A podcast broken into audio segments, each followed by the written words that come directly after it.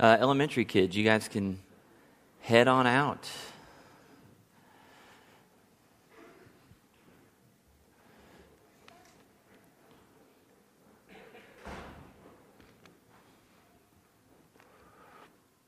Middle school, too. Middle school, too. You guys can head out as well. Sorry. Anybody else that doesn't want to hear what I have to say this morning? I guess you can head out as well. I'm sure there's a room for you somewhere. Well, there's almost nothing um, better in life, at least that I've experienced so far, as snuggling with a baby. I mean, even if you're not the nurturing type, there's something about um, just that nearness of this little vulnerable body pressed against yours that just melts your heart. And I remember when our, uh, our third child, now we have a fourth, so I have to keep that in mind. She's not our youngest anymore. But when our third child, Kinsey, was a baby, we also had a two year old and a four year old in our house at the time. And so we were a little nervous about just allowing her to cry at night because we were afraid it was going to wake the other two up. And so we started breaking all the parental rules by the time we got to our third one. We just didn't care anymore, right? So we, you know, a few times there at night, we would just let her just sleep on our chest um, to get her back to sleep, just so that we could all get some sleep. And I just remember very clearly, you know, just her just sleeping on me. She probably covered about this much space um, on my chest. But just that little furnace on you, you know, just absolute nearness. I mean, you just can't get any closer than that, just like where your hearts are kind of sharing, you know, the same beat. And now, when they're infants, they don't really have a choice about that, do they? I mean, if you want to hold an infant, you just grab an infant and put it close to you, and you're like, see how much she loves me, right?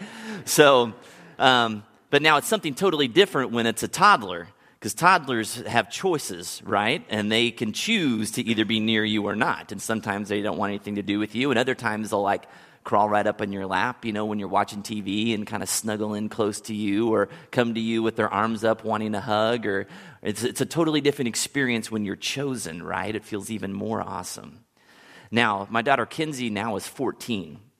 So when she willingly comes to me and wants to give me an occasional hug, Man, that's awesome because now she has 14 years of my bad parenting to overcome in making that choice, right? Because I've been, sure, a jerk, I'm sure, from time to time. And so she's got to choose to put that aside and say, hey, this guy's all right. And, uh, and it still be near to me. And, it's, it's, it's amazing to feel that nearness with those that you love. And as humans, we all long for that type of intimacy, don't we? I mean, just to be connected, to draw near to somebody. So, this, this morning, I want to talk about taking that same desire that we have with our human relationships and then looking at, at that same desire that we might have to connect with, with God, our, our loving Heavenly Father. What does it look like to draw near to God, to be intimately connected with Him in a way that reassures um, our love for Him and, and His love for us as well? I think it's important for us to remember that from the very beginning, God's desire was to be in intimate relationship with mankind. When you look back in, in, the book of Genesis, at the very beginning of creation, you have Adam and Eve in the Garden of Eden, and, and it has this, this image of God coming and taking a stroll in the garden each and every day to connect with, with Adam and Eve. And so there was this, this absolute oneness because there was no sin in the world, so everything was perfect between God and man. And then we know how the story goes Adam and Eve choose to disobey God. And so then the next scene after they disobey, you see God again coming into the garden looking for Adam and Eve to connect with them. And what are they doing? They're hiding out behind the bushes in shame and guilt. And all of a sudden now we have this, this gap that's entered into that relationship, this distance between the heart of God and the heart of his people. Because over here you have this, this holy and righteous and perfect God who now has a different relationship with mankind because mankind is, is sinful and flawed. And so there's this distance there, this gap. And I think it's important that we look at this um, and we see evidence of this time and again, this separation in the Old Testament. So I want you to go ahead and open your Bibles this morning to Exodus chapter uh, 33. It's page 62 in your Pew Bibles. Exodus chapter 33.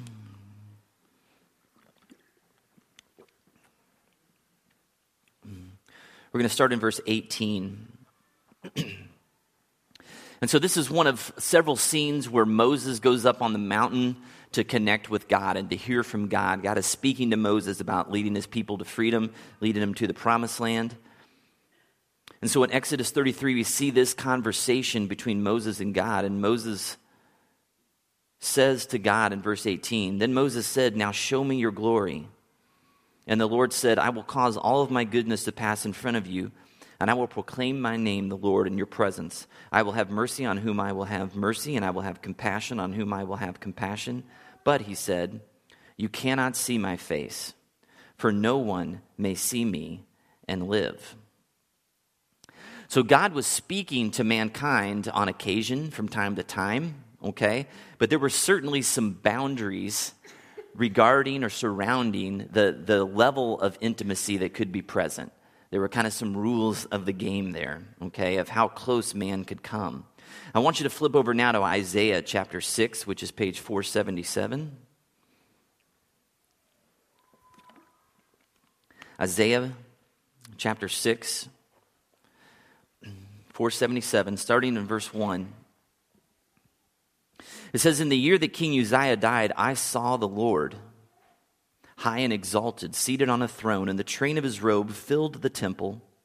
Above him were seraphim, each with six wings, just a fancy word for angels. With two wings they covered their faces, with two they covered their feet, with two they were flying. And they were calling to one another, Holy, holy, holy is the Lord Almighty. The whole earth is full of his glory. And at the sound of their voices, the doorposts and thresholds, try to say that quickly, shook, and the temple was filled with smoke. Woe to me, I cried. This is Isaiah talking. I am ruined, for I am a man of unclean lips, and I live among a people of unclean lips, and my eyes have seen the King, the Lord Almighty. So Isaiah is freaking out because he has seen the Lord in all of his glory. And he understands that this is special, that mankind doesn't get to do this, to, to catch a glimpse of a uh, God who is holy, holy, holy. And he's honestly afraid that God's just going to strike him dead right there, that he's not going to survive this viewing of God. And you see, for, for thousands of years, most people did not get to interact with God face to face. God was to be respected and revered. And only on very special occasions were people given the opportunity to catch some kind of a glimpse of God. Maybe it was somebody like Moses, who was a great leader of the people, or a prophet like Isaiah, or maybe um, a high priest, which we're going to talk about here in a minute.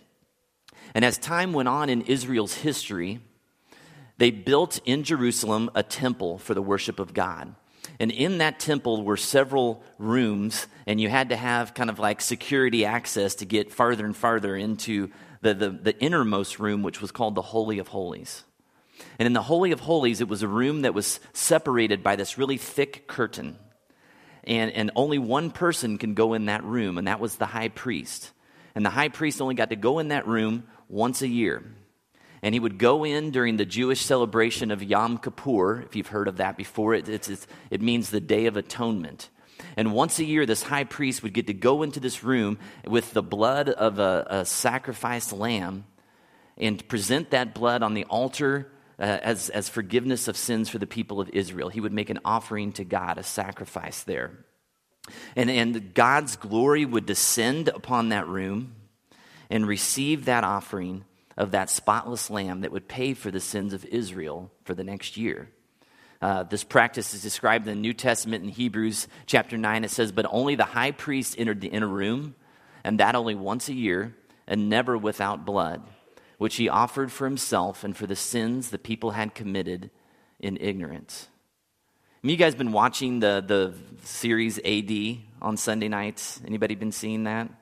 Nope, you're all watching reality TV somewhere. So there's this, there's this thing about Jesus that's on TV, and it's actually pretty decent. But watched it a couple weeks ago with my daughters, and they were in the temple in Jerusalem, and there was like these sheep like with blood everywhere. And my daughter's like, "What is going on there?" And that's that was the system. In order to have your sins forgiven, you had to bring this spotless lamb to pay for that. So very different system than what we have now.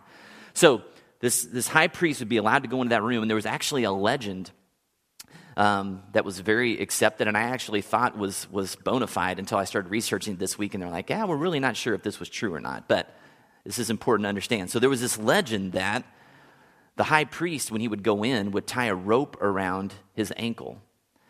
Uh, in case he went into the Holy of Holies and God would not accept the offering.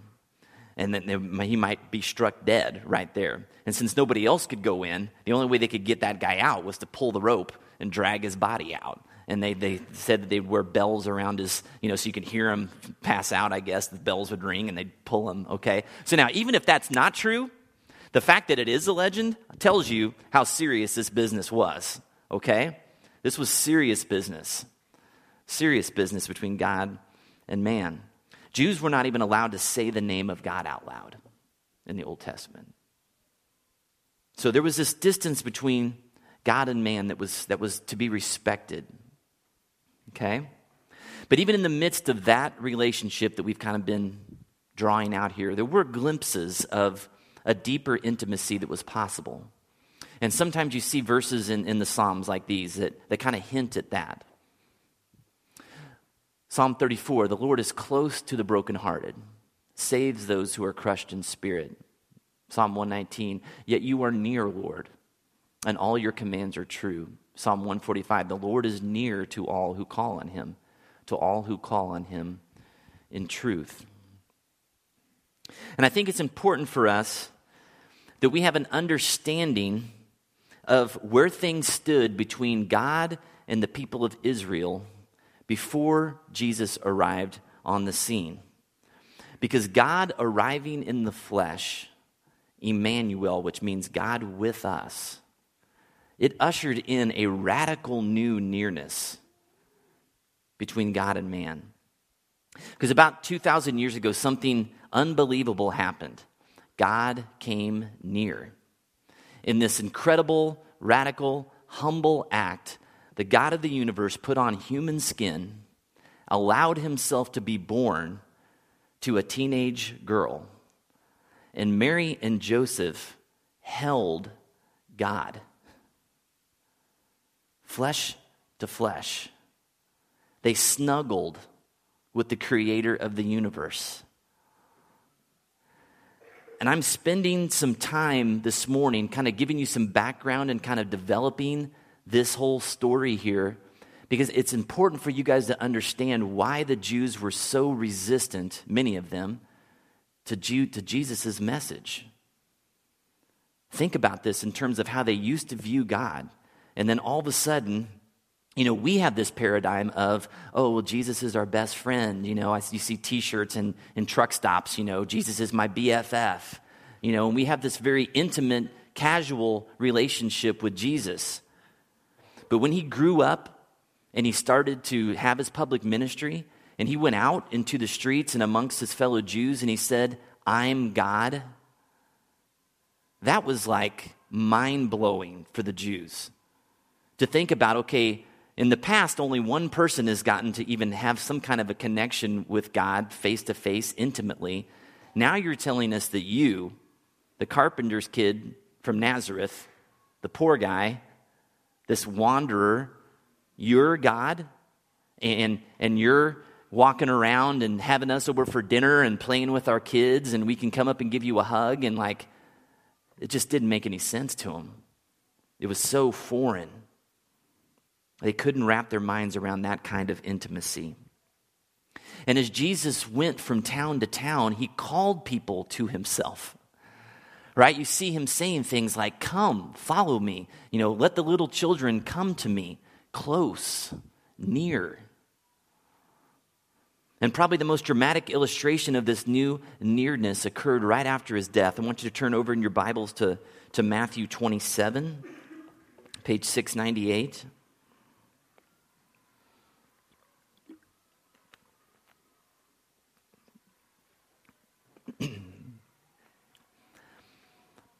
Matthew 27.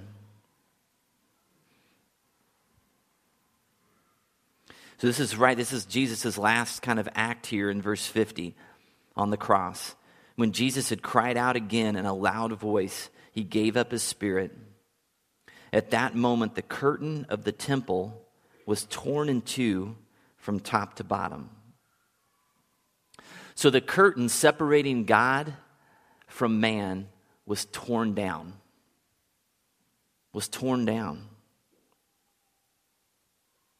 Jesus' death, the, the death of a pure and spotless Lamb of God, once and for all paid for the sins of all mankind and eradicated any distance between the Heavenly Father and his children any longer.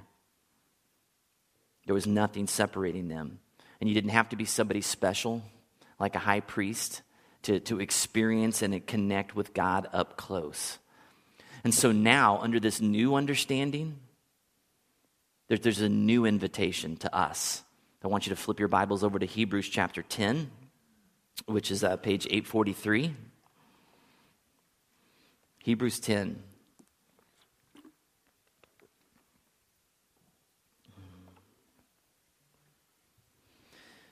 Hebrews 10, starting in, in verse 19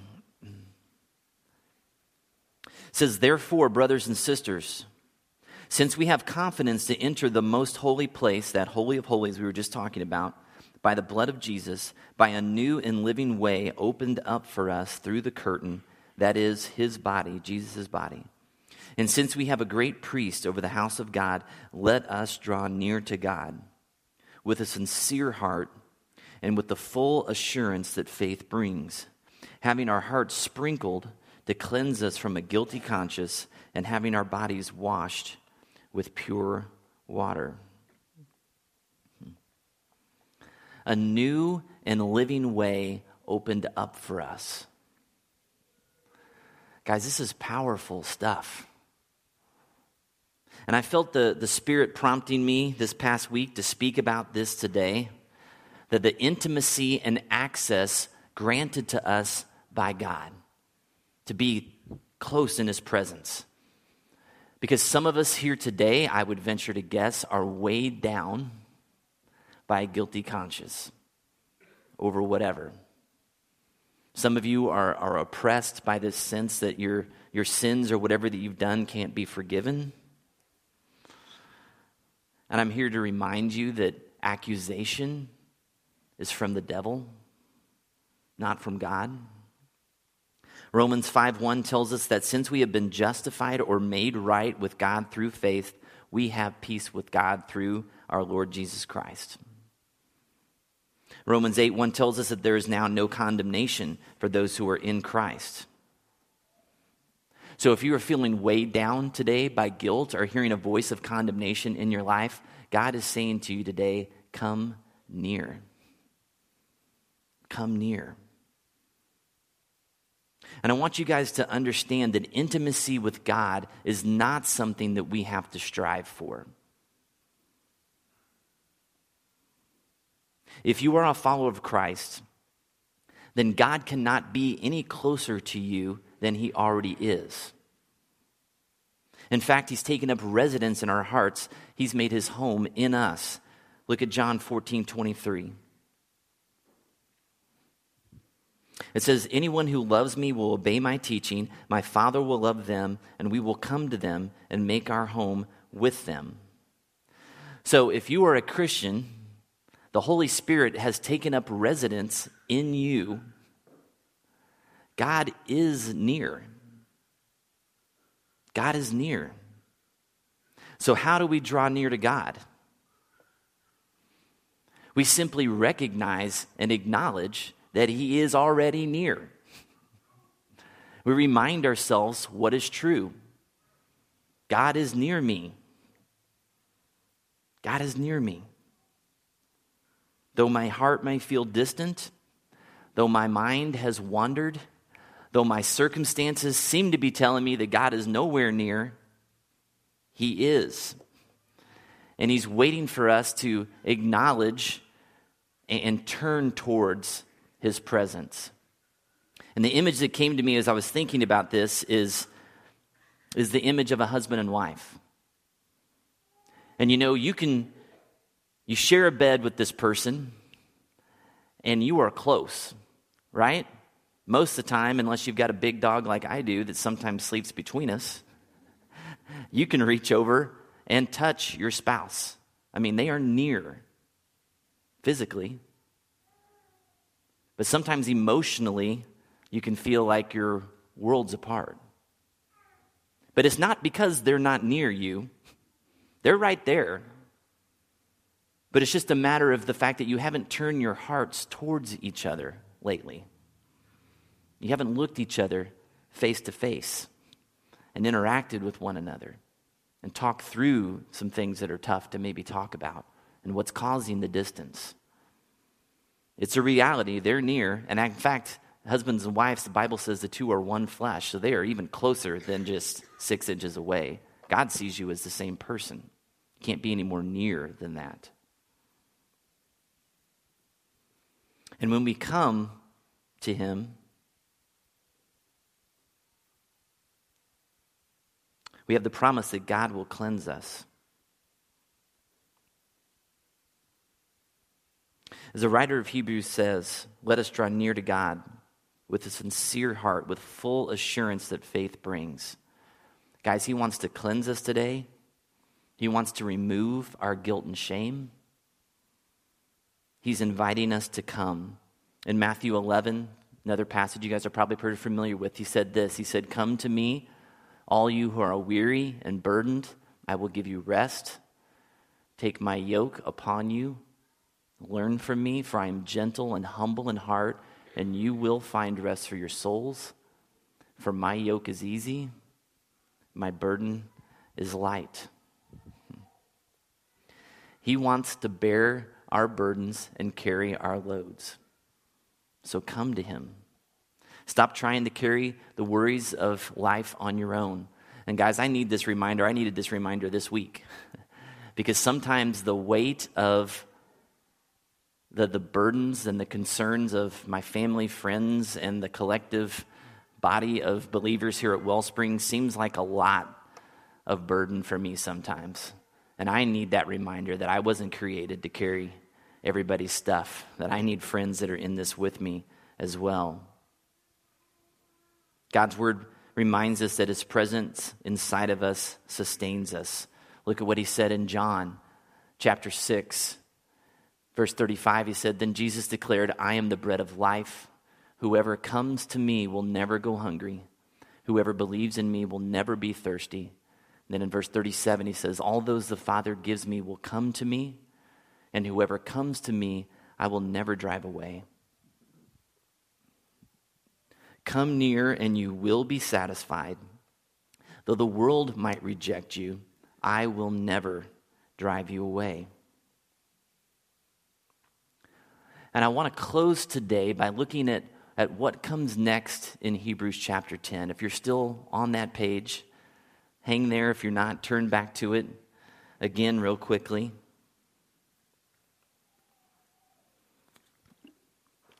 And just as a reminder, when you read scripture and you maybe are focusing in on one verse or somebody tells you one verse, read the other verses around it to make sure you kind of understand the context in which that verse is spoken, to kind of get a full understanding of all God is trying to say uh, about that verse or in that passage, okay?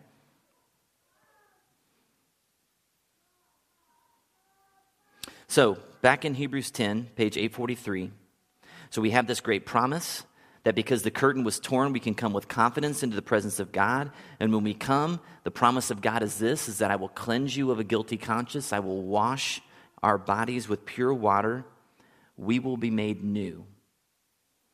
Then what? Is this nearness, this cleansing, this washing for our own benefit? Or is there a greater responsibility? Let's look at verse 23. Let us hold unswervingly to the hope we profess, for he who promised is faithful. And let us consider how we may spur one another on towards love and good deeds, not giving up meeting together, as some are in the habit of doing, but encouraging one another, and all the more as you see the day approaching. You see, it turns to community, right?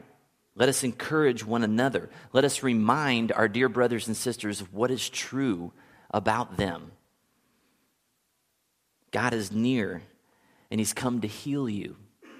Don't isolate yourselves, the writer says, but continue coming together, gathering together as a church, as a body of believers, reminding each other of what is true, drawing near to God, not just by yourself, but with a group of people as well. Because this isn't just good news for you, it's good news for everyone who desires to be intimately connected to God.